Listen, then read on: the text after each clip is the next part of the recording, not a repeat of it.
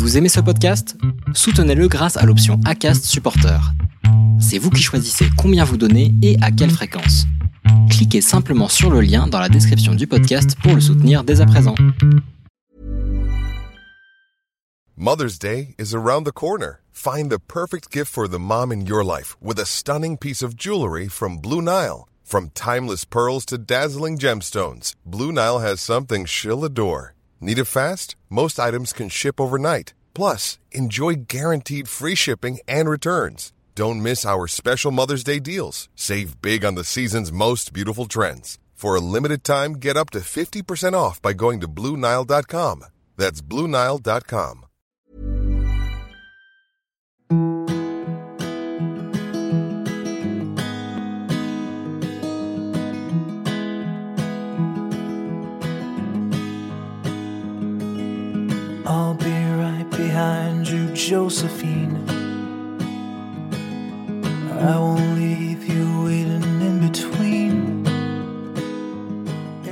Je vous souhaite la bienvenue sur le podcast Les enfants vont bien. Ici, vous entendrez parler de PMA à l'étranger, de GPA, de conception artisanale, d'adoption et de bien d'autres termes qui accompagnent la conception de nos familles. Vous entendrez aussi, et surtout, des familles homoparentales, coparentales, monoparentales par choix ou de fait, adoptantes, nous raconter leur parcours extraordinaire, au sens littéral du terme, vers la parentalité. Parce qu'en France, le chemin est bien avancé mais n'est pas encore abouti, je vous propose d'écouter des témoignages de notre quotidien qui vont vous rassurer sur le fait que nos enfants vont bien. Vous écoutez l'épisode 25 de la saison 3 du podcast Les enfants vont bien. Je dois vous prévenir que cet épisode est dingue. Dingue de la rencontre à leur maison d'enfants au Népal, de l'accouchement au projet de lactation induite. Et par dingue, j'entends fantastique. Mona l'explique bien. La lactation induite et l'allaitement induit ne sont pas la même chose. Le projet n'est pas le même. Leur projet, à elles, était de pouvoir nourrir toutes les deux leurs enfants sans faire de distinction entre les laits et à parts égales. Une production de lait moitié-moitié afin de pouvoir prendre le relais l'une de l'autre. Alors vu de loin, vous allez me dire que ce type de projet n'est envisageable que pour des personnes hyper informées et convaincues de l'allaitement. Si maintenant c'est le cas pour Mona et Catherine, ça ne l'était pas au début de leur réflexion. Mona était pétrie d'angoisse de ne pas trouver sa place de mère. Elle a pensé que cela passerait aussi par le fait de nourrir son enfant. Le biberon était une évidence pour elle. Catherine souhaitait tenter l'allaitement et n'avait pas envie d'y renoncer. Elles ont mûri leurs convictions, chacune de leur côté, pour en arriver à se préparer assez tardivement finalement à cette lactation induite. Et avec le recul, elles remercient l'intuition qu'elles ont eue que cette solution d'alimentation était la leur, parce que Catherine seule n'aurait pas réussi à allaiter dans son postpartum immédiat, et Isaïe avait besoin de se précioler pour guérir et reprendre de l'énergie après leur accouchement traumatique. Aucun jugement dans cet épisode, je sais que le sujet personne allaitante versus personne biberonnante est clivant. Je le dis dans l'enregistrement, il vaut mieux une maman et un bébé heureux au biberon qu'une maman et un bébé malheureux au sein. Parce qu'on ne va pas se mentir, l'allaitement n'est pas facile pour tout le monde.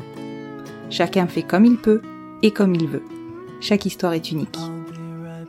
Je vous souhaite une bonne écoute. Bonjour Mona. Salut Constance. Je te remercie beaucoup de t'être rendue disponible pour cet enregistrement.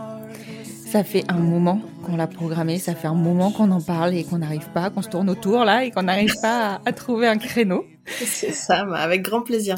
Merci beaucoup.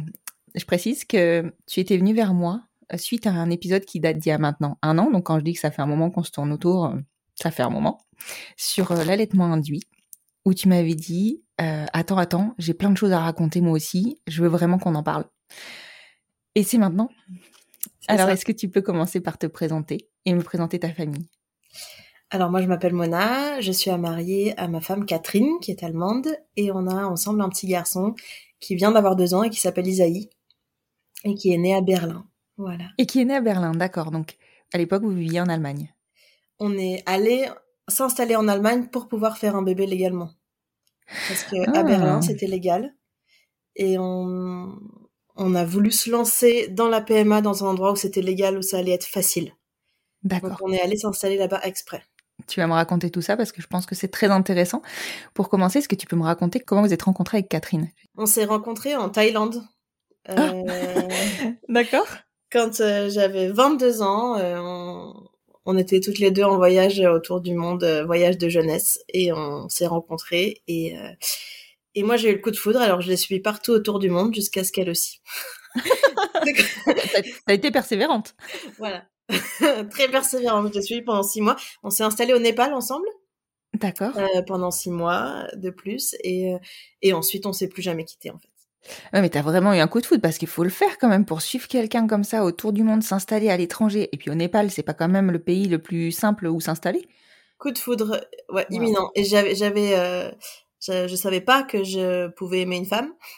Ah oui, donc t'as Euh, en plus dû faire cette démarche-là, ouais. Ouais. C'était coup de foudre imminent et je l'ai pas lâché. voilà. Dingue. Et elle, du coup, c'est pareil. Enfin, non, c'est pas pareil, mais euh, elle, elle avait déjà été en couple avec une femme ou pas du tout? Elle avait été en couple avec une femme plus ou moins, ouais. D'accord, ok. Donc pour elle, c'était Pour elle, le chemin était un peu euh, fait. de l'homosexualité était fait, ouais. Mhm. Et pas pour moi, mais ça m'a posé aucun problème. J'étais très très sûre de moi. Waouh, à 22 ans en plus, waouh. Ouais, j'étais très très sûre de moi. Et C'était J'adore. elle, pas forcément que c'était les femmes, mais que c'était elle. Voilà. Oui, voilà, c'était elle. C'était waouh. Super, C'était excellent.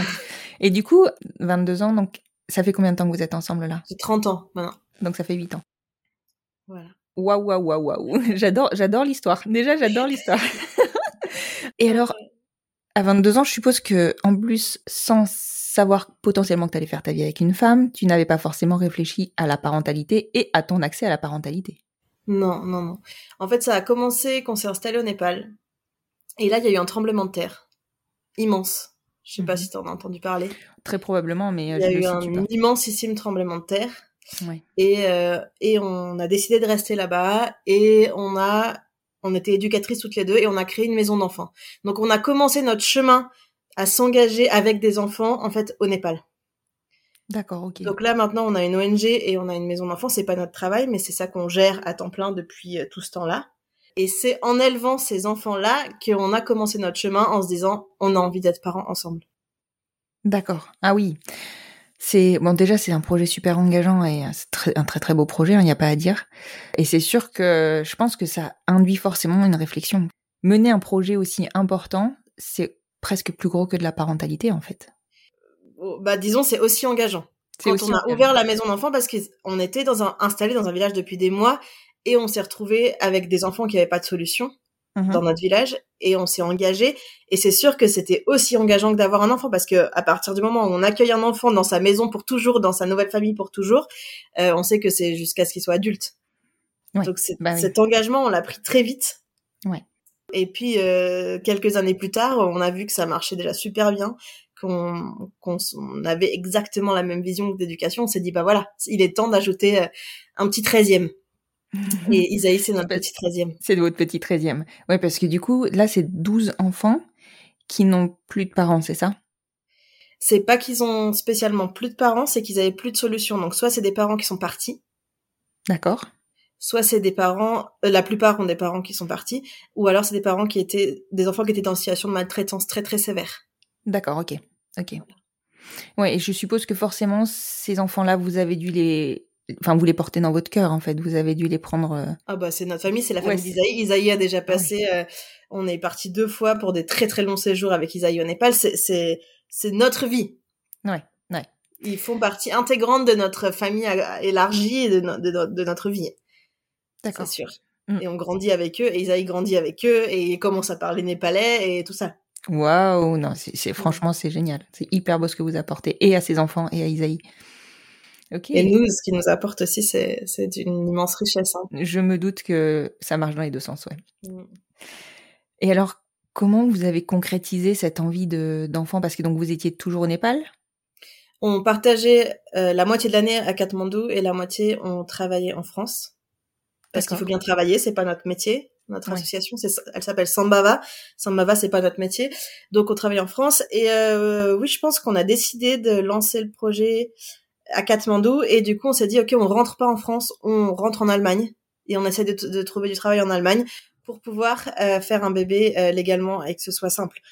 On se voyait pas, en plus de devoir voyager à Katmandou régulièrement, euh, aller en Espagne ou au Portugal ou en Belgique, on, on se le sentait pas. Oui, bah, ça se comprend. Vu dans, dans quoi vous étiez engagé, c'était pas gérable. Voilà. En Allemagne, donc, alors, là, là, enfin, pardon, mais je tombe un peu dénue, entre guillemets, et je savais pas que c'était, euh, que la PMA pour toutes était légalisée. Alors pas partout. Ça, ça- ça- D'accord. chaque région a fait sa loi. Et en l'occurrence, Ah oui, à Berlin, euh, ouais. c'est légal. Et à Berlin, c'est légal, d'accord. Mais c'est légal, mais c'est pas obligatoire. C'est-à-dire que nous, il y a plusieurs cliniques qui ont refusé de nous traiter. Ils sont pas obligés. D'accord, ok, ils ont pas d'obligation, ok. Mais ils ont, mais c'est tout à fait légal. Et on, voilà. Par contre, c'était pas remboursé. D'accord. Donc l'accès est possible, Voilà. mais euh, à vos frais. À nos frais. Et euh, si on trouve un- une clinique ou un gynéco qui est d'accord de le faire. Ouverte, d'accord. Est-ce qu'ils vous imposaient, hormis leur accord évidemment, autre chose? Est-ce que par exemple ils vous imposaient d'être mariés Est-ce qu'il y avait des conditions? Oui, il fallait être, euh, non, pas pas pour l'accès à la PMA. Il fallait pas être marié. Il fallait simplement euh, signer chez le notaire une reconnaissance, une, un, alors je sais pas comment ça s'appelle en français, mais euh, un papier comme quoi on était toutes les deux parties prenantes du projet. Ouais, donc c'est comme la RCA en France. Voilà. Il nous, la clinique nous a imposé une banque. On n'a pas pu choisir la banque qu'on voulait de sperme. D'accord, ok, oui, c'est souvent le cas. Hmm. Voilà. Et on a pris une, euh, une banque euh, danoise, euh, mais pas celle qu'on avait prévue au départ. Et D'accord, euh, non, c'est tout en fait. C'est tout. tout simplement. Et après, du coup, le parcours, il se déroule au même titre que pour un couple hétéro. euh, vous Exactement. rentrez Voilà. dans le schéma, quoi. Ouais. Et comment ça se passe en Allemagne? Est-ce que du coup, il y a aussi un entretien psy, il y a un entretien gynéco, je suppose? Comment ça se passe? Alors, c'est une clinique de fertilité qui était à côté de chez nous.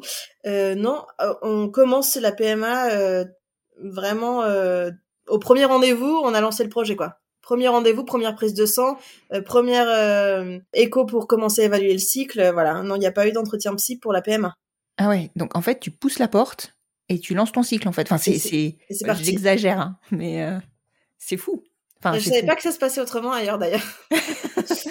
je l'apprends, mais non, ça. ça- oui, ça C'est-à-dire qu'en France, il y a quelques délais pour le moment qui se raccourcissent fortement, Ah, mais il y a des délais en ouais. général. Ouais, non, on a poussé la porte euh, en novembre et en décembre, on a fait la première insémination. Ah oui. oui, ok. D'accord. Et euh, du coup, avec, sans stimulation, est-ce que vous aviez des examens gynéco à faire ou euh, sur cycle naturel? Alors, comment ça se passait? On allait euh, faire des échos endovaginales pour euh, voir euh, où en étaient les follicules. Mhm. Et pareil, j'ai peut-être pas le vocabulaire français pour tout ça, mais... et elle faisait des prises de sang, euh, je sais pas exactement pourquoi. Et on a commandé le colis et non, voilà. C'est vous qui étiez qui commandiez en fait les paillettes. C'était. On a euh, commandé les paillettes, et on les a fait livrer directement à la clinique et ils s'en sont occupés. D'accord. Et voilà. Et du coup, euh, première insémination euh, en décembre. Première insémination, voilà. Après, on est tombé sur une gynéco qui était très clairement pas d'accord avec notre projet, donc c'était un peu euh, gênant. Ah oui, donc même si la clinique accepte, la gynéco peut être contre. Enfin, La gynéco était mais- vraiment mal à l'aise, ouais. Elle, elle faisait Mm. tout pour m'éviter. Typiquement, elle serrait la main à Catherine en entrant dans la salle et pas à moi. Elle m'ignorait, elle, elle, elle était pas à l'aise. Pas à l'aise du tout. Mais euh, voilà, du coup, ça n'a pas marché, hein, la première. Parce que vous aviez pas le choix du gynéco du coup. Bah, bah, disons que on, on, on les connaissait pas, donc on a eu rendez-vous avec un gynéco, on l'a pris, quoi. Oui, bien sûr, mais c'est Voilà. normal en même temps. Et euh, il se trouve que pour la deuxième, elle était absente et on a eu une, une autre euh, absolument géniale. Nickel. Mais je alors, suppose que ça a euh, été beaucoup mieux. Ah oui, la bonne fée de notre PMA. euh, Et ouais, ouais, Ah super. super. Ça n'a pas marché non plus, mais euh, elle a été euh, Ouais, ça, extraordinaire. Et hum, je t'ai pas posé la question du coup parce qu'on l'a pas encore évoqué, mais hum, vous avez fait le choix que ce soit Catherine qui porte, puisque là on le comprend parce que tu, moi je le sais, mais on le comprend parce que là je n'ai qu'une serrer la main que de Catherine. vous avez fait le choix que ce soit Catherine qui porte, c'est ça? Ouais, ça a été de longues, longues euh, conversations. Et puis un jour, je lui ai vraiment offert comme un cadeau, quoi. Je, dis, je lui ai fait une déclaration en lui disant, euh, je lui ai écrit une lettre, euh, je lui disant voilà, j'aimerais que ce soit toi la, la première. Ouais. Mais euh, mais euh, on avait toutes les deux envie de porter l'enfant. D'accord. Donc là oui, parce que des fois dans certains couples c'est l'inverse, personne n'a envie de porter. Ouais, non, nous, nous, on était toutes les deux. Parce que nous, dans notre imaginaire, depuis qu'on était petite, on, on avait envie d'être maman. Donc c'était un projet de voilà, moi à 4 ans et demi, je connaissais déjà les prénoms que j'avais envie de donner à mes enfants. Enfin c'était voilà, c'était un, un imaginaire de longue date qu'on avait toutes les deux. D'accord. Et, euh, et voilà, mais je dis ça et en même temps sur mon journal de bord de voyage, le premier jour où j'ai rencontré Catherine, j'ai écrit ce sera elle qui portera mon enfant. Ah ouais, c'est fort ça. Voilà, et, et, et j'écris même en disant euh, euh, je l'aime tellement que je pourrais lui offrir ça, enfin je pourrais concevoir renoncer à une grossesse pour que ce soit elle qui porte mon enfant. Donc en Ah, fait c'était clair depuis toujours, mais, Mais il a fallu qu'on se le redise. Ouais. Euh, et voilà. Non, mais c'est c'est marrant parce que t'aurais pu te dire, c'est la mère de mes enfants. Mais non, Eh tu, oui. tu- de suite, tu t'es projeté en disant, c'est elle qui portera mon enfant. La voyante enceinte, ouais. Et, je m'en souvenais pas, c'est vraiment en relisant, mais des années après, en disant, mais en fait, c'était tracé, quoi. Mais c'est ça, t'as dû, t'as dû avoir un énorme flash à ce moment-là, c'est ouf. Ouais. C'est ouf. D'accord, ok, super. Donc du coup, premier enfant, Catherine. Donc première insémination, évidemment avec un médecin comme ça, euh, voilà, ça pouvait pas trop fonctionner. Deuxième qui fonctionne pas non plus. Est-ce que vous continuez à être suivi par ce gynécologue, enfin cette gynécologue-là, du coup, vous avez pu la demander par la suite? Euh, on a pu rester avec euh, la, la super La gynéco. Mhm, Voilà. Super. Troisième cycle, euh, Catherine, elle a ovulé devant la clinique, du coup, on n'a pas pu inséminer parce qu'ils font pas quand. D'accord, parce que là, du coup, ouais, c'était trop, trop tôt, quoi. c'était trop tard. Oui, enfin, c'était, elle, elle ovulait trop tôt, et c'était donc trop Ouais, tard. oui, voilà. Ok, d'accord, c'était vraiment à cinq minutes près, quoi. Bon. Euh, Du coup, on l'a pas fait. Du coup, ça, c'était très dur parce qu'en fait, après, on partait au Népal pour plusieurs mois et, et ça repoussait le projet. Ah bah oui, et puis alors pour le coup, là, c'est un échec. euh, Enfin, mais, enfin, il n'y a pas d'insémination, quoi. Donc, euh, c'est, Voilà. ouais, là, tu sais que c'est, c'est mort, quoi. Euh, On sait que c'est voilà. c'est ça. Voilà. Ah, et du coup, dur. là, c'était le vrai coup dur parce qu'on s'est dit, on n'aura pas de bébé en 2019 et, et- et mine de rien, ça faisait une un, un deuil, quoi. Et puis Catherine a eu quatre jours d'avance sur son cycle. Oui. Et donc, le matin de notre départ, le samedi, on partait le samedi au Népal. Ouais. Euh, en fait, c'était bon. Du coup, euh, on est allé à la clinique. Notre gynéco a ouvert la clinique que pour nous. Et on a fait l'insémination et elle a marché. Ah, mais excellent. Donc, du coup, pas de stimulation, rien? Rien, non. Rien du tout. Excellent. Mais ah, c'était écrit, ça aussi. C'est Ah pas oui. possible autrement. ça, c'était fou parce que vraiment, c'était pas possible. Ça n'était jamais arrivé avant. Et puis, il y avait personne dans cette clinique. Elle, elle, elle est arrivée limite en pyjama, quoi. Notre gynéco euh, à nous ouvrir la porte euh, avec le laborantin qui est, euh, enfin, je sais pas comment on dit, le biologiste qui est venu pour euh, décongeler le sperme. Voilà, ils sont venus tous les deux. Et euh, c'est tout, quoi. Dans l'intimité la plus totale, euh, c'était le silence complet. Et on a pris, on a, on est sorti de la clinique, on a pris nos valises, on a couru prendre l'avion. Waouh. Non, mais alors là, c'était écrit. Voilà. C'était écrit. Voilà. D'accord. Donc, Donc, du il coup, fait dans les airs. et voilà, exactement. Il déjà, c'est un bébé voyageur. Déjà, ouais, ça, Déjà. Vous partiez plusieurs mois au Népal. Vous avez fait un suivi de grossesse au Népal, tout ça? Enfin, comment ça s'est passé? Et ben du coup, euh, déjà, on savait pas que si ça. On est arrivé au Népal, on a rencontré tous les enfants, et là, il y a notre dernière qui s'appelle Mendo, qui avait 6 ans, qui a serré Catherine dans les bras euh, pour lui dire bonjour et qui a dit mais il y a un bébé dans ton ventre? Non, mais Alors dingue. que elle savait même pas qu'on était ensemble. Enfin, je veux dire, on n'avait pas, on n'était pas encore ouverte dans notre relation. Euh... Je savais, euh, bon, elle savait pas en même temps que comment on faisait les bébés. Enfin bref, Mm. elle a dit il y a un bébé dans ton ventre. Et nous, on a dit euh, je sais pas, on savait pas. on espère, on espère. Ça, c'était vraiment très étonnant. Et donc, euh, 14 jours plus tard, on a fait le test et c'était positif. Donc oui, après, on est allé chercher euh, euh, un hôpital pour faire une échographie, pour confirmer l'échographie au Mhm. Népal. Mais tu sais que il paraît que les enfants, pour ça, ils ont un sens qui est développé. Parce que les petits, tout petits, ils savent déterminer. Enfin, quand tu, tu espères être enceinte, on le dit, hein, si euh, un enfant se colle à toi, souvent, c'est que ça a marché. Ah ouais. Bah là, C'est fou, hein. Là, c'était fou parce que elle savait même pas que c'était en projet. Non, mais c'est. Et puis, euh, enfin, elle vous avait pas vu de longue date. Enfin, tu vois, c'est C'était incroyable. Incroyable. incroyable. Waouh. Donc elle a Et donc, su bon, avant. Ah ouais, elle a su avant. c'est elle qui vous l'a annoncé, en fait. Ouais. Et alors, du coup, donc, suivi de grossesse, donc, échographie qui confirme, suivi de grossesse au Népal, alors? Voilà, donc on a fait l'échographie au Népal. Alors là, c'était très dur parce que du coup, au Népal, on pouvait pas dire qu'on était deux mamans. Enfin, peut-être qu'on aurait pu, mais on n'a pas su. Euh, Ouais. voilà. Et donc là, vraiment branle-bas de combat pour que la gynéco me laisse rentrer dans la dans la salle d'échographie. Ouais, tu m'étonnes. Elle comprenait pas du coup le concept de, de- le concept. Et moi, j'ai vu quand elle a fait l'écho, j'ai vu tout de suite l'écran parce que Catherine ne voyait pas l'écran. Et là, je Mhm. me suis mise à pleurer et j'ai dit à Catherine, il est là, il y a un bébé. Et Je la vois. première phrase que j'ai entendue, c'est euh, Shh, Don't make a noise, you're not the mother. Tais-toi, t'es pas la, la mère, quoi. Oh là là là Et euh, bon, euh, c'est pas grave, il y avait un bébé. Ouais. Mais on s'est dit, bon, le suivi, voilà. Et après, elle nous a dit, la grossesse va pas marcher, euh, il y a un gros hématome, euh, le, le, vous allez le perdre euh, dans les jours à venir. Ok. Voilà ce qu'elle nous a dit. De façon tout à fait détachée. C'est bien, j'ai l'impression qu'ils mettent des, des Voilà. formes. Et donc là, il y a notre gynéco de d'Allemagne, euh, la géniale, là, qui a fait un branle-bas de combat, qui nous a fait venir des médicaments d'Inde, euh, enfin de. Enfin bref, elle a pris des hormones pour que euh, aider à ce que ça tienne et ça a tenu. C'est grâce à elle Ah, excellent. Excellent. et ça a tenu. Mais on a eu peur parce que on est rentré de cette échographie et la même qui a dit il y a un bébé dans ton ventre, elle a dit Your baby's already dead, non? Il est mort le bébé maintenant, ça y est. Oh là Alors là. que voilà. Mais Alors par contre, elle a des antennes, hein, Ouais, ouais. cette petite.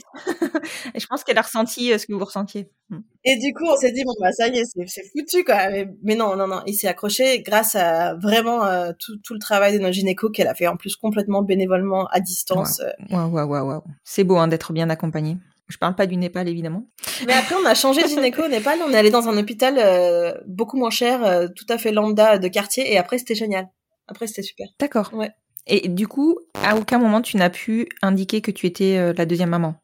Euh, pas à l'hôpital, non, j'ai pas cherché à faire ça. Et euh, par contre, on a annoncé du coup aux enfants qu'on allait être maman et qu'on allait se marier.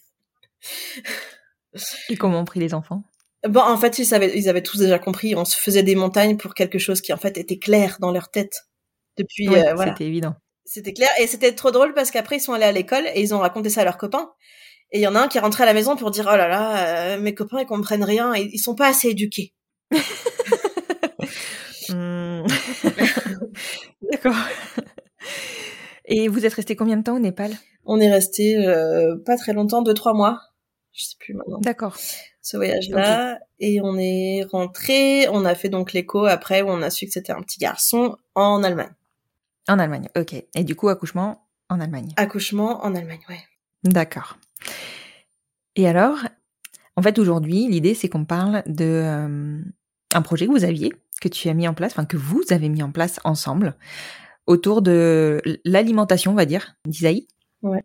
Puisque tu as décidé, toi aussi, d'allaiter Isaïe à titre euh, vraiment euh, nutritif, dans le sens vraiment nutritif Voilà. du, du terme. Donc, tu as mis en place une lactation induite. Voilà. Déjà, pourquoi, en fait? Pourquoi? Ouais. Et ben Après, il y aura le comment, mais d'abord le pourquoi. voilà. Et, et la vérité du pourquoi, c'était parce que j'étais bourrée d'angoisse de pas avoir ma place de mère. À la base, c'était vraiment ça qui a déclenché le projet. C'est que moi, euh, j'étais gouvernante en Allemagne pour une Mhm. famille de cinq enfants et la dernière est née pendant que j'étais là et j'étais là tous les jours pour cet enfant. Je m'en suis occupée à temps plein et je me suis dit c'est pas possible que mon fils naisse et que je puisse pas le sortir deux heures euh, toute seule sans avoir à le ramener auprès de Catherine pour qu'il puisse téter. C'est pas possible que je m'occupe moins de mon fils que, que de cette petite fille euh, que j'aime très fort mais qui est pas ma fille. Et à la base, la réflexion elle est vraiment née de mon angoisse à moi et je savais pas encore que la lactation induite ça allait être beaucoup plus que ça. Que ça allait être euh, vraiment incroyable pour tout le monde.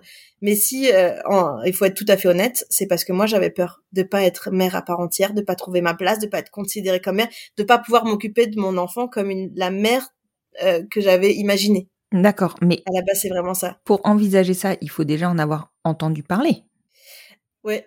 De la lactation induite, oui, ben je- j'en ai, en- je, je, je, je sais pas en fait. À, à la base, euh, à la base, je croyais que Céline Dion avait, euh, que j'en avais ent- entendu parler parce que Céline Dion l'avait fait et j'ai appris qu'elle a pas du tout fait ça, qu'elle a porté ses enfants en fait. Oui, tout à fait. Donc, euh, j'ai aucune idée d'où j'en ai entendu parler. mais c'est un rapport avec Céline Dion. du coup, Céline Dion, c'est pas du tout ça. Donc, euh, je sais pas comment j'en ai entendu parler, mais en tout cas, euh, à la base, j'avais presque envie, très égoïstement, c'était soit on allait toutes les deux, soit personne le fait. Et, et c'est et c'est pas du tout ok comme euh, raisonnement, c'est pas du tout sain, mais ça a commencé comme ça. Oui, parce que j'allais te dire, tu avais la possibilité de l'alimenter au biberon, ce bébé, si jamais tu voulais aussi participer à l'alimentation, j'entends. Ouais. Et ça, c'était pas une option. beaucoup de Catherine, en Ouais. fait. Elle, euh, euh, parce que Catherine, du, du coup, au départ, comme moi, je, je nourrissais le bébé dont je m'occupais à temps plein au biberon, je trouvais ça génial, le biberon. Et Catherine, là, m'a dit, mais non, moi, j'ai vraiment envie de l'allaiter et que ça marche. Et j'ai peur que le biberon interfère. Mhm. Donc, à un moment donné, on a eu des tonnes et des tonnes et des heures de conversation de qu'est-ce qui est mieux pour tout le monde. Oui, bien sûr. Sûr. Et en arrivant à qu'est-ce qui est mieux pour tout le monde, c'était euh, bah, le mieux du mieux, c'est qu'on allait toutes les deux. Mais est-ce que c'est possible? Est-ce que c'est sain? Est-ce que c'est pas euh, euh, bizarre? Est-ce que c'est pas euh, voilà. Ça a été des longues conversations. Jusqu'à ce que j'arrive avec qu'on arrive avec Catherine en préparation à l'accouchement et où j'ose timidement poser la question quoi. Est-ce que cette envie est réalisable? Est-ce que c'est sain? Est-ce que c'est possible? Et là, la sage-femme, elle m'a dit, mais évidemment qu'il faut faire ça. Bien sûr. Mais tu sais que quand j'en parle à des professionnels de santé, ils me disent que spontanément, ils pensent pas forcément à le proposer ou c'est pas leur place de le proposer et que quand on leur parle, ils sont super enthousiastes, quoi. Bah oui. Bah là, la sage-femme, elle a dit, mais bien sûr qu'il faut le faire, t'as envie de le faire, mais fais-le, vas-y. Et là, au départ, elle m'a dit, il suffit que tu le mettes au sein quand il est né, le lait va venir tout seul. Alors, c'est pas comme ça que ça se passe. Ça dépend. Mais- ouais, ça dépend pourquoi. Oui, c'est pas comme ça que ça se passe pour avoir du lait, pour pouvoir partir avec le bébé et pas avoir besoin de, de complémenter en lait, en lait. Ce qui était ça le projet. Le Oui. projet, c'était vraiment qu'on puisse le nourrir toutes les deux. Donc, c'est pas comme ça que ça se passe pour le projet que nous, on avait. C'est-à-dire euh, d'avoir des quantités de lait suffisantes pour que le bébé ait pas faim quand il est qu'avec l'une ou qu'avec l'autre. Mhm.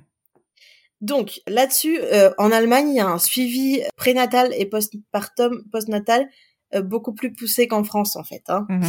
Donc on a une sage-femme qui venait à la maison, voilà, et on a et la sage-femme peut venir après pendant les trois premiers mois quasiment tous les jours à la maison si on veut. Ah, c'est fou ça, c'est génial. hein. Donc c'est pas pareil. Donc nous, on a eu une, on a rencontré la sage-femme qui allait nous suivre parce qu'on on était inscrit dans une maison de naissance. Donc il y en a une qui était attribuée pour nous suivre, Mhm. à qui on a parlé de ça, et elle, elle s'est démenée pour nous trouver toutes les infos du monde. Waouh. Et elle, était, elle a été géniale. Et on n'avait pas beaucoup de temps parce que on, le bébé allait naître dans un mois et demi, quoi. Ouais. Et là, elle nous a trouvé la gourou de la lactation induite en Allemagne. La grande, grande spécialiste qui est une consultante en lactation qui est très respectée. C'est elle qui est consultante pour toutes les autres consultantes en lactation en cas de gros problèmes. C'est vraiment le- la, La, la grande prêtresse de l'allaitement. Voilà, de la de l'allaitement et de la lactation induite. Elle a Voilà. aussi, euh, elle aide aussi des, des femmes trans à allaiter. Enfin voilà, elle elle elle, sait- elle sait tout faire là-dessus. Et donc on est allé la voir et elle a lancé le protocole. Et j'avais plus le temps pour faire le protocole normal de Jack Newman. C'est un pédiatre qui a créé ce protocole, un pédiatre canadien qui est spécialiste en allaitement. J'avais plus le temps parce que le bébé allait naître dans six semaines. Donc on a fait un protocole accéléré. Oui, parce que lui, son protocole, il est sur combien de temps?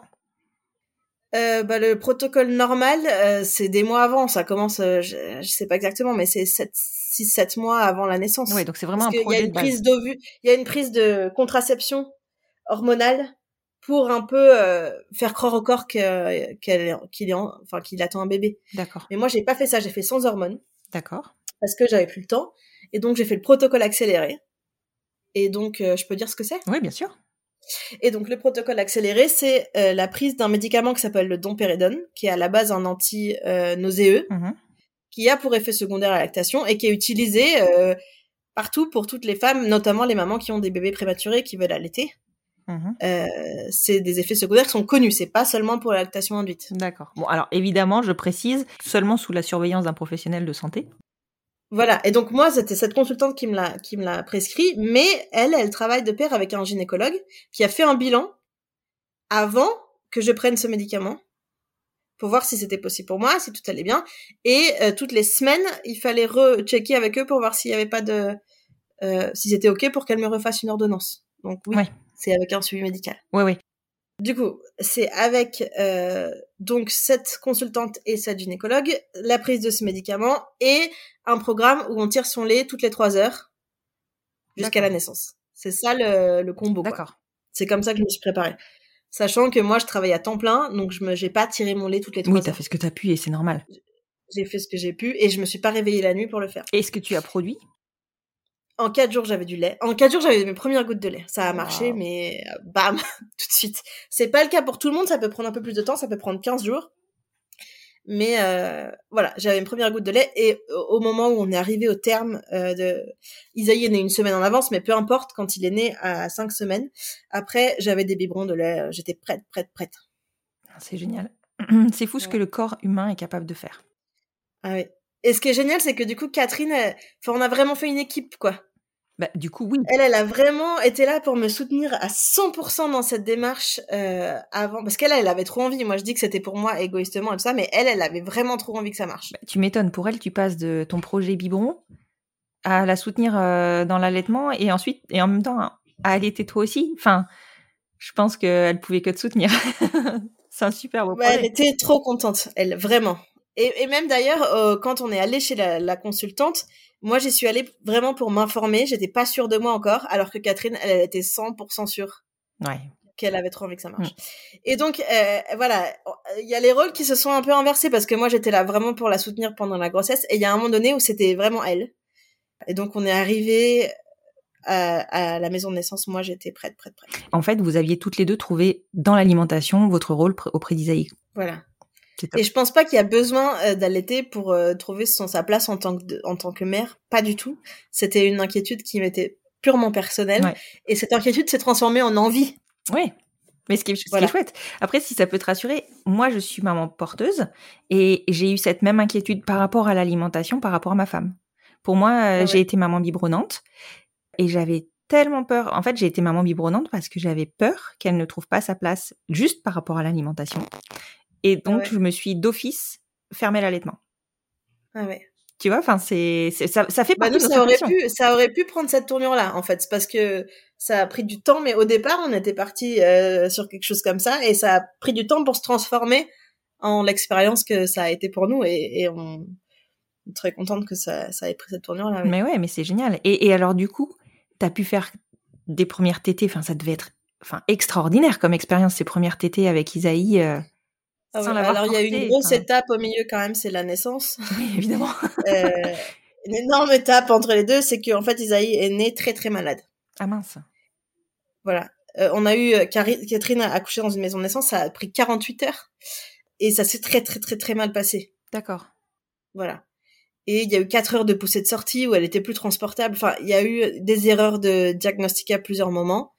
On, a, on adore nos sages-femmes, euh, voilà, on leur en veut pas du tout et elles ont fait ce qu'elles ont pu, mais elles se sont trompées à plusieurs reprises. Du coup, Isaïe est né avec un pronostic vital engagé Mhm.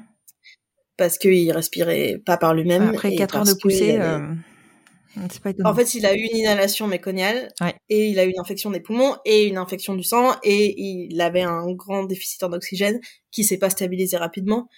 Voilà. Donc, euh, on a, il a pas eu, il a pas pu téter euh, comme c'était prévu. C'était prévu qu'il euh, sorte, qu'il naisse, qu'il ait une tétée d'accueil avec Catherine et qu'il ait une tétée d'accueil avec moi après. Mhm. Il a pas pris avec Catherine. Moi, euh, Catherine a eu des grosses complications après. C'est aussi pour ça qu'ils sont pas occupés du bébé parce que Catherine a eu des grosses complications après la naissance. J'ai essayé de l'allaiter, il était pas en mesure puisqu'il respirait presque pas. Aïe, aïe, aïe. Ouais, vous avez un accouchement traumatique. Euh. Oui, euh, bah, Catherine s'en souvient pas beaucoup, mais moi, je suis bien traumatisée. tu m'étonnes.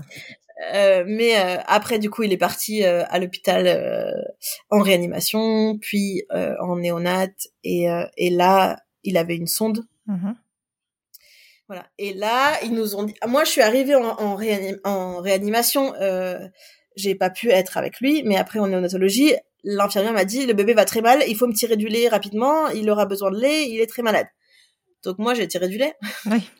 Elle savait pas que de qui j'étais. Oui. Donc je l'ai préparé les biberons. Moi, j'étais prête. euh, J'ai fait ça euh, toute la nuit. J'ai préparé des biberons toutes les trois heures. J'ai préparé des biberons. Et en fait, le lendemain, ils ont décidé de pas lui donner. Parce que? ils ont dit euh, clairement, donc la, la cadre est venue voir Catherine en disant euh, on ne donne pas du lait d'étranger à un enfant. On n'a aucun, aucune euh, preuve ou raison que cette femme est liée à ce bébé, donc on ne donnera pas ce lait, on donnera du lait maternisé. Voilà. Et, Et, et là, toi, euh, tu l'as pris comment? Ah bah là, c'était le coup de massue parce qu'on venait de vivre 48 heures extrêmement assommantes, euh, très difficiles, d'accouchement euh, très difficiles.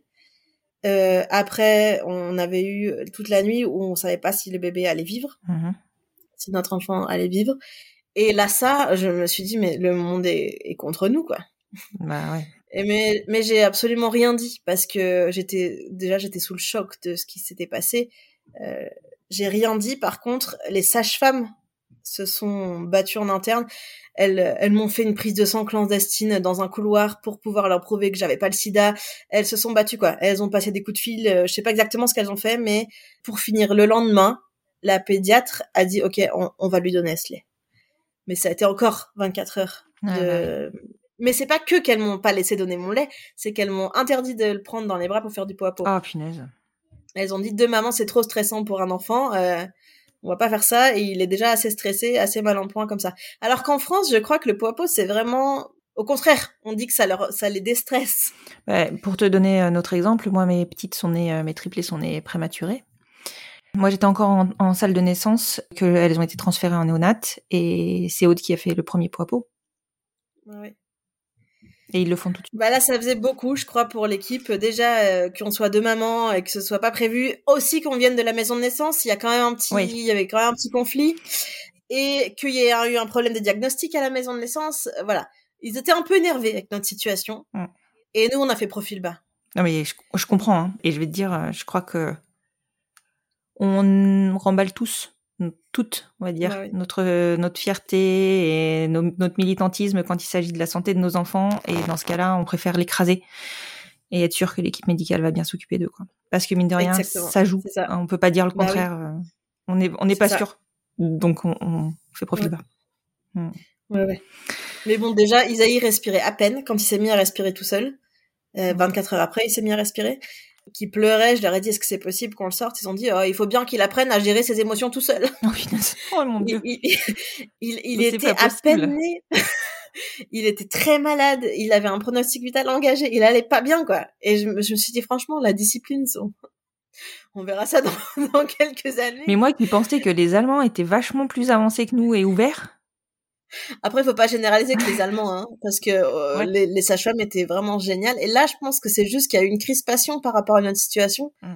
qui euh, est venue un peu dans leurs pattes et qu'elles avaient beaucoup de travail. Et voilà, euh, c'était pas des gens mauvais. Je pense quand même que la cadre était foncièrement mauvaise. Après, je- voilà. On lui dira pas. Mais les autres, elles suivent aussi les ordres. hein. Oui, non, mais bien sûr, bien sûr. Oh là là. Oui, donc je comprends. Oui, effectivement, grosse étape l'accouchement. Et alors, Voilà. donc toi, tu as pu donner ton lait, euh, ok, par, par euh, la sonde, je suppose, à euh, 48 heures après?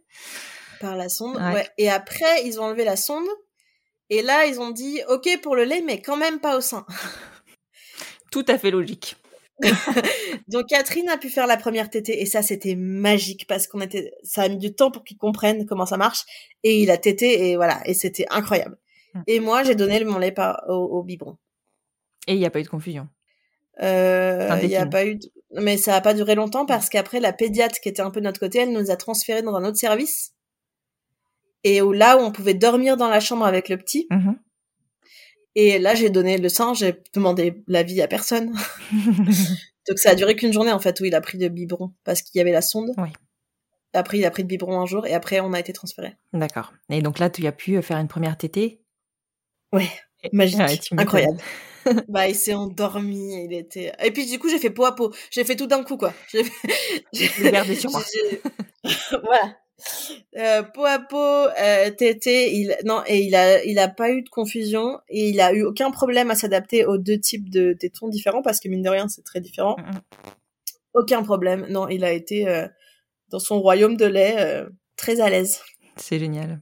Et, et il est sorti rapidement de néonat Euh, de néonat en 4 jours, de pédiatrie encore 4 jours. D'accord, ok. Voilà. Donc vous l'aviez eu avec vous euh, huit jours après à la maison. Voilà. Ok. Avez vu d'où il venait euh, Il revient de, loin- de loin le petit bonhomme quand même. hein, donc euh, c'est plutôt beau d'avoir eu huit jours après chez vous. On a eu beaucoup de chance, ouais. Ouais, c'est clair. Beaucoup, de chance. Mm. Et depuis l'aventure lactée?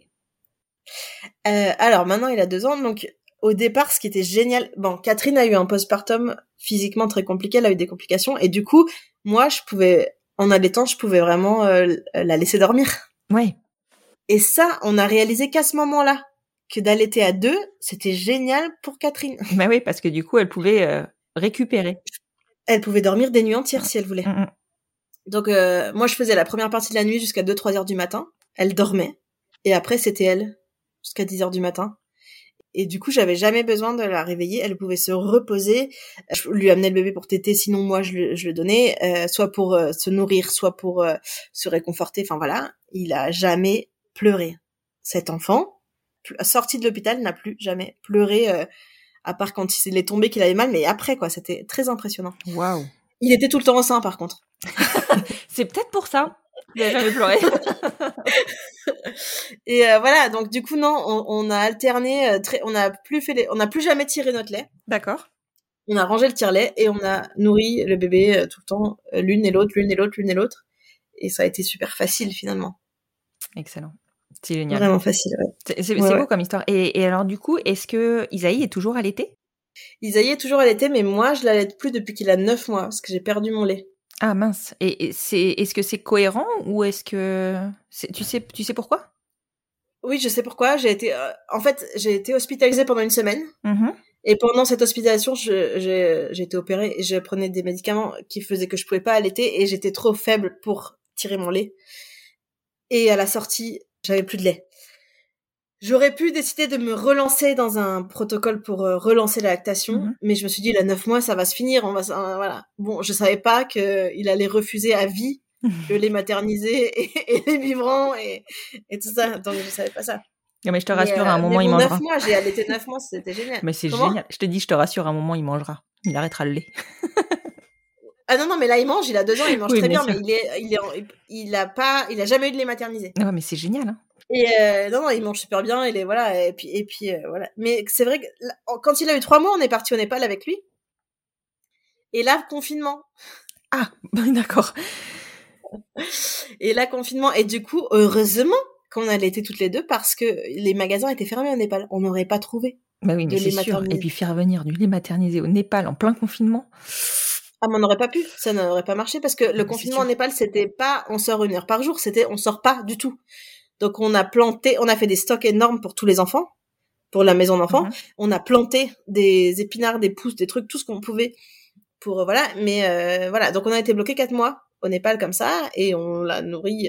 Bien sûr, il avait de la nourriture, il a commencé à s'alimenter de la nourriture, mais voilà, on l'a allaité. euh, Oui, comme bien même il aurait pas commencé à ce moment-là, je pense que c'était pas très grave. Il avait de quoi manger, quoi. Ouais, ouais, Non, non, mais- non, c'était bon. Waouh. Voilà. Ouais, et c'est là que tu comprends des fois que c'est quand même vachement bien de produire l'alimentation de son bébé, quoi. C'est, en fait, c'est, Ah, surtout que c'est une charge mentale en moins, en fait. Tu te poses pas Ah, la mais c'est question. Il va manger chaud Bah, tous les jours. c'est quoi. facile parce que quand c'est difficile, euh, voilà, il y a des femmes qui font des mastites à répétition, Ouais, des bien voilà. Mais pour nous, euh, c'était facile. Voilà. Ce qui est, ce qui est un, ce qui est un cadeau. C'est, Ouais. vraiment, on a eu de la chance. C'est clair, c'est clair. Parce que euh, c'est vrai que là, depuis tout à l'heure, on fait une histoire de l'allaitement, euh, c'est magique, quoi. Mais il faut pas oublier que c'est pas possible pour tout le monde. Enfin, il y a des, des femmes qui ne peuvent pas allaiter. Alors, oui, en vrai, si on peut tout allaiter parce que mécaniquement, on est conçu pour allaiter et que si on veut, on peut. Mais quand c'est difficile, que c'est émotionnellement et physiquement douloureux, Ouais. bah il y a des fois, il vaut mieux un bébé heureux au biberon et une maman heureuse au biberon qu'une maman malheureuse en allaitant. Ah, mais c'est sûr. Mm. Et là, nous, c'était facile pour toutes les deux. On, on a eu très peu de complications. Isaïe, il a été euh, vraiment euh, facile. Et Voilà. Donc là, c'est sûr que ça aurait pu se passer très différemment et ça, c'était pas grave. Oui, voilà. C'est, c'est- si tu étais à l'aise et si vous aviez réfléchi à cette éventualité de l'échec, parce que ça peut arriver, enfin, toi, ça a fonctionné nickel, mais je pense que c'est pareil sur la, la lactation induite. Ça peut être long, ça peut être difficile, ça peut ne pas fonctionner aussi. Oui, ça peut ne pas fonctionner. Après, euh, ne pas fonctionner au niveau de l'allaitement. Mais euh, de tous les témoignages que j'ai lus, parce qu'on est sur un groupe là, il y a un groupe qui existe, on est plus de 10 000, euh, voilà. Waouh! Euh, la plupart arrivent à avoir du lait. C'est surtout des Canadiennes. Hein. La plupart arrivent à avoir du lait. Après, après que le- l'enfant euh, prenne le sein ou pas, euh, c'est- une autre histoire. Hein. Ouais, c'est notre histoire. Et puis tu l'as bien dit, il y a une différence de type de téton. Euh, L'enfant, il est habitué à un téton, il va peut-être pas s'habituer à un autre, euh, il va peut-être pas. Enfin voilà, c'est. On peut pas savoir, on peut pas. Mais bon, en tout cas, chez vous, ça a fonctionné. Après, les confusions de tétons, c'est assez rare, euh, Ouais. d'après ce que j'ai compris. Ouais, c'est pas, c'est pas aussi important qu'avec les confusions de biberons. Euh, D'accord. c'est, voilà, les confusions de tétons, l'enfant s'adapte assez bien. Mm, mm. aux, aux, aux deux, Aux formes. aux deux tétons. D'accord. Mais euh, oui, en tout cas, voilà, nous, ça a marché, ça a été super. Et quand j'ai pas eu de lait, bah, ça a été un petit deuil quand même quand j'ai perdu mon lait. Bah, tu m'étonnes.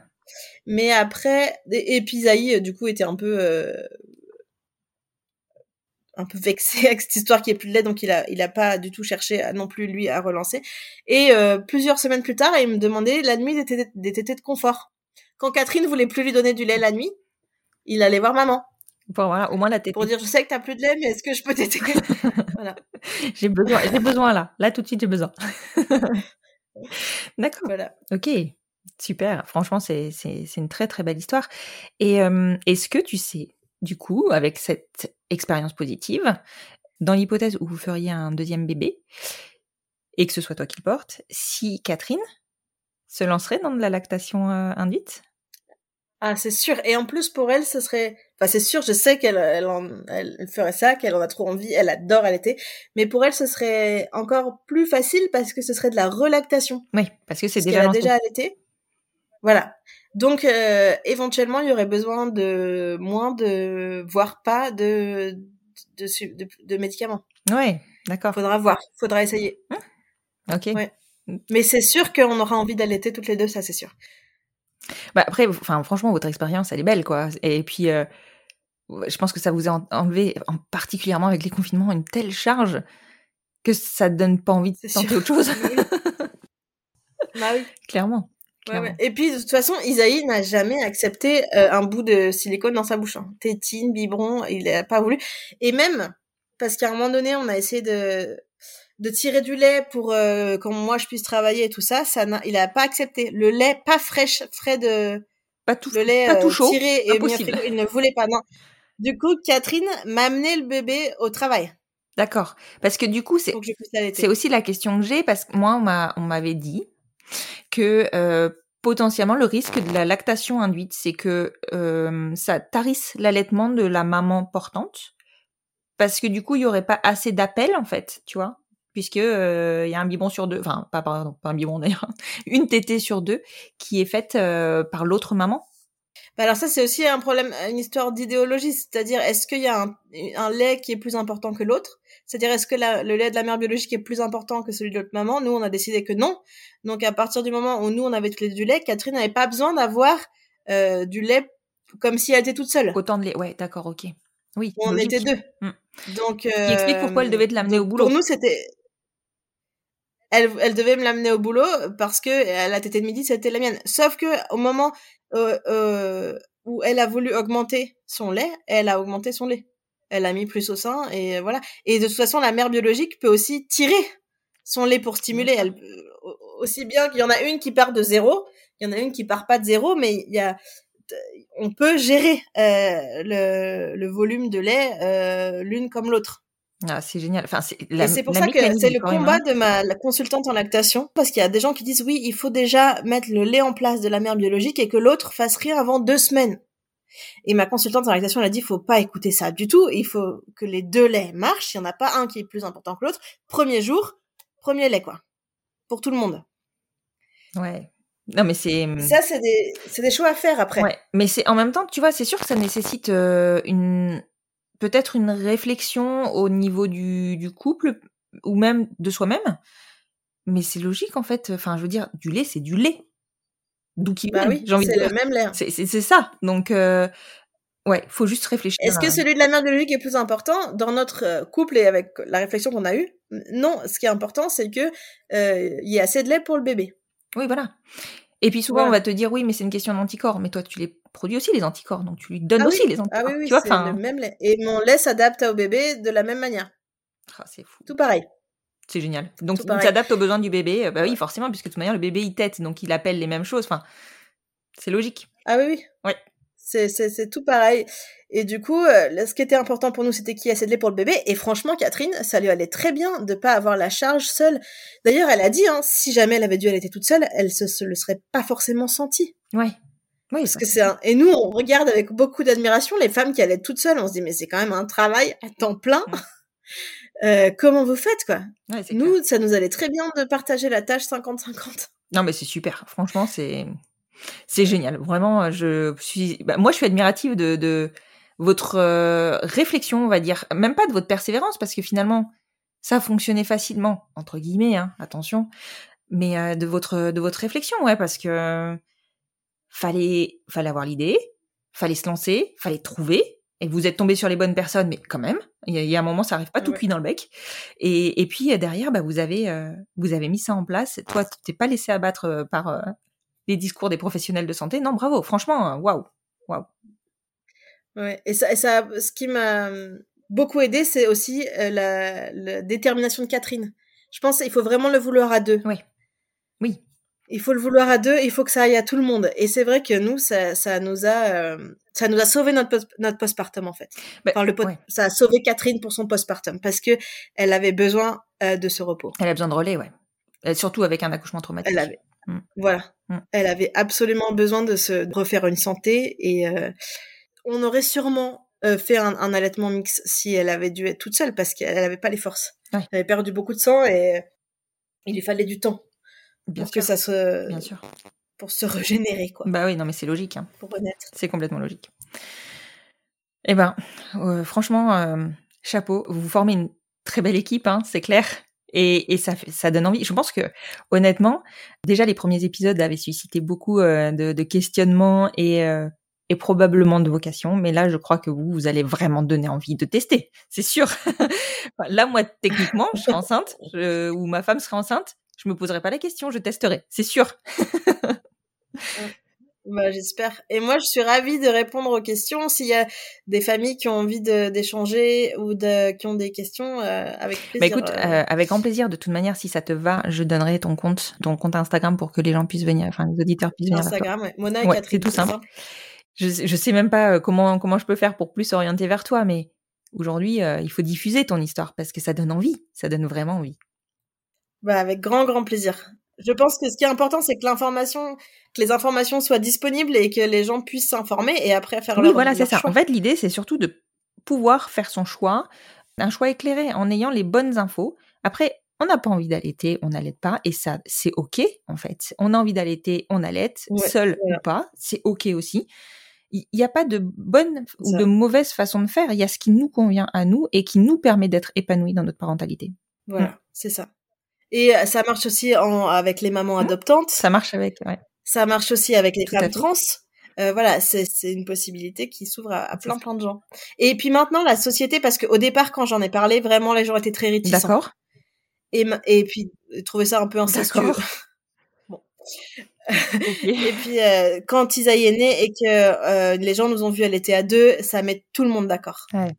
Il y a Ouais, plus, y a plus de, ça voilà. À partir du moment où on a le bébé au sein, on est maman et les gens euh, euh, s'opposent pas du tout au fait qu'un enfant soit nourri au sein par sa mère biologique ou pas sa mère En biologique. fait, je crois que les gens se posent même plus de questions. En fait. Donc faut se lancer. Ils voient le bébé au sein, t'es la maman, point. En fait, Ouais. c'est ça, ça, ça rétablit Voilà. les choses, quoi. J'ai envie de dire, ça clôt le débat. Ça m'a beaucoup aidé d'ailleurs pour trouver Ouais, ma place. Ouais. Ça m'étonne pas. ouais. Parce que moi j'ai un enfant qui pourrait pas moins me ressembler que ça. C'est vrai que j'ai vu les photos. On est d'accord. C'est pas possible. Hein voilà. On a pris un donneur brun. L'enfant a les cheveux blonds platine. T'es allé chercher au Danemark, hein. Voilà, elle est magnifique et je le voudrais pas autrement, mais ça faisait partie de mes inquiétudes de, de, de est-ce que les gens allaient penser que je suis la nounou ou, ou la maman? Et c'est vrai qu'en ayant le bébé au, au sein, sans que les gens s'en rendent compte ou pas, mais moi, je me suis dit, voilà, j'ai plus peur de rien ni personne, c'est mon fils. euh, et moi, j'ai eu besoin de ça et il n'y a pas forcément besoin de ça, pas du tout. Mais en tout cas, euh, ça nous a fait du bien Ouais. à tous. Non, mais vous êtes euh, très bien dans vos baskets euh, avec votre histoire et votre histoire vous ressemble et clairement, euh, elle fait envie. Je peux pas dire le contraire. Bah, je t'en prie. En tout cas, je te remercie beaucoup, Mona, d'avoir partagé euh, votre expérience et d'avoir informé encore un peu plus et éclairé sur, euh, sur la lactation induite. Je suis euh, toute chamboulée par cet épisode. Ça m'a vraiment. Ouais, je pense que tu vas faire mon week-end là. Super. Et ben merci beaucoup euh, de raconter cette histoire-là. Et puis ça m'a fait un très plaisir de participer à ton podcast que j'aime beaucoup. Ah ouais, je te remercie beaucoup. À très bientôt, Mona. Au revoir. Merci.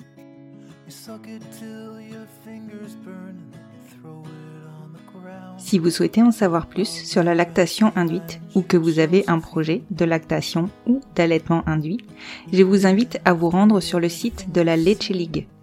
www.lllfrance.org. Sur ce site, vous trouverez notamment une définition et une mise en place, enfin une proposition de mise en place de la lactation induite. Je vous la donne. La lactation induite concerne une personne qui a adopté un bébé ou qui a fait appel à une mère porteuse pour son bébé, une personne qui entretient une relation avec une femme enceinte qui souhaite aider à allaiter, ou une personne dans une autre relation, souvent transgenre, où l'un des partenaires ou les deux souhaite allaiter. Dans tous les cas, on parle d'une personne qui n'a jamais été enceinte. Une personne ayant été enceinte, même pour un autre enfant, mettra en place un projet de relactation. Le corps humain est ainsi fait que même s'il n'y a pas eu de lactation sur la première grossesse ou sur la grossesse précédente, on considère que le corps humain a fait son job et on parle de relactation. Le projet est encore différent et se met en place d'une autre façon. Si cet épisode vous a plu, que vous pensez qu'il peut aider, informer surtout autour de la lactation induite et de l'allaitement induit, n'hésitez pas à le partager. Je suis sûre que beaucoup de personnes ne connaissent pas cette possibilité et qu'il fera peut-être des émules.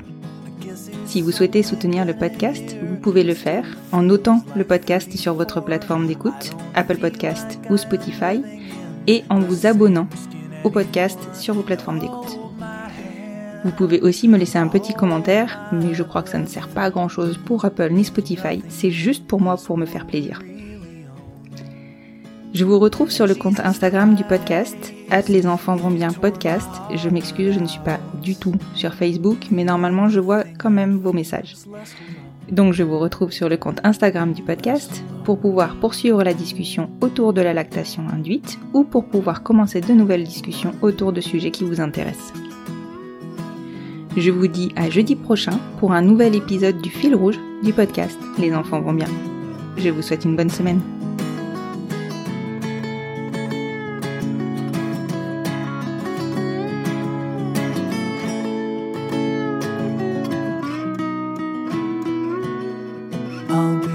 Right behind you, Josephine.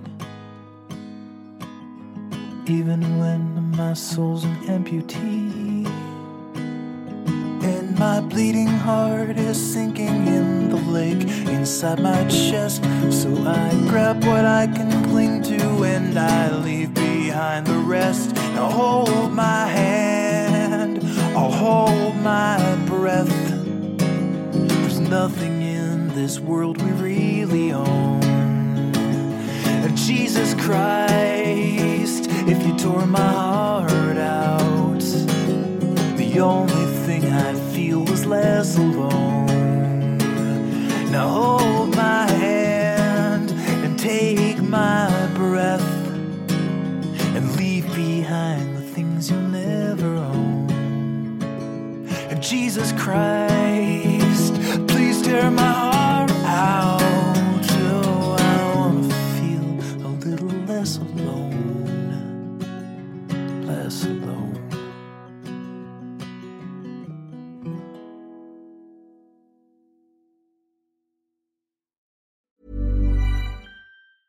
Hey, it's Danny Pellegrino from Everything Iconic. Ready to upgrade your style game without blowing your budget? Check out Quince. They've got all the good stuff shirts and polos, activewear, and fine leather goods, all at 50 to 80% less than other high end brands.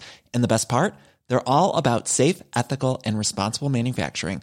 Get that luxury vibe without the luxury price tag. Hit up quince.com slash upgrade for free shipping and 365 day returns on your next order. That's quince.com slash upgrade.